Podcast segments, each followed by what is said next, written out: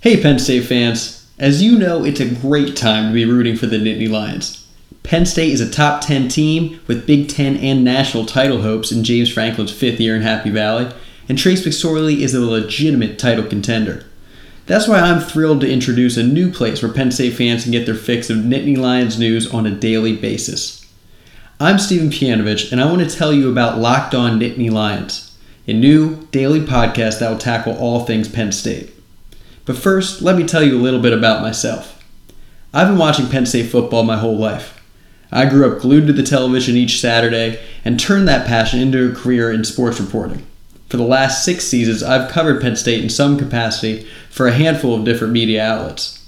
In that time, I've seen some of the biggest stories in the school's history play out up close, and I've learned the ins and the outs of the program. I'm going to use my insights and connections to bring Penn State fans all the information they need.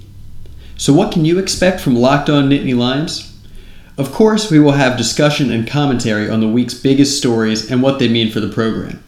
We will have recurring weekly segments to get you ready for Penn State's next game, and we'll feature interviews with people who know the program best. While the podcast will focus on Penn State football, especially in the fall, we'll go beyond the gridiron for looks at recruiting, basketball, wrestling, hockey, volleyball, and more throughout the year.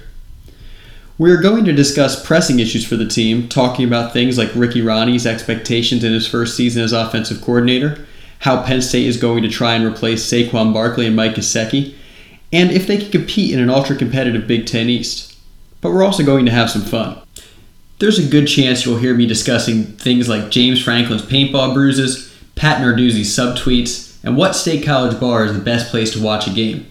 We'll also feature trivia, We'll remember some of the best and maybe some of the worst seasons of Penn State's past and get up close looks about this week's opponent. Simply put, my goal is to make informative and entertaining content with a unique perspective that Penn State fans will want to hear. Another factor that will set Locked On Nittany Lions apart from other podcasts is that it will be fresh each weekday. And at less than 30 minutes apiece, each episode will be the perfect way to get your daily Penn State fix while you're commuting, making dinner, or watching another Trace McSorley highlight video on YouTube. As Locked On Nittany Lions grows, we're going to want feedback from our listeners.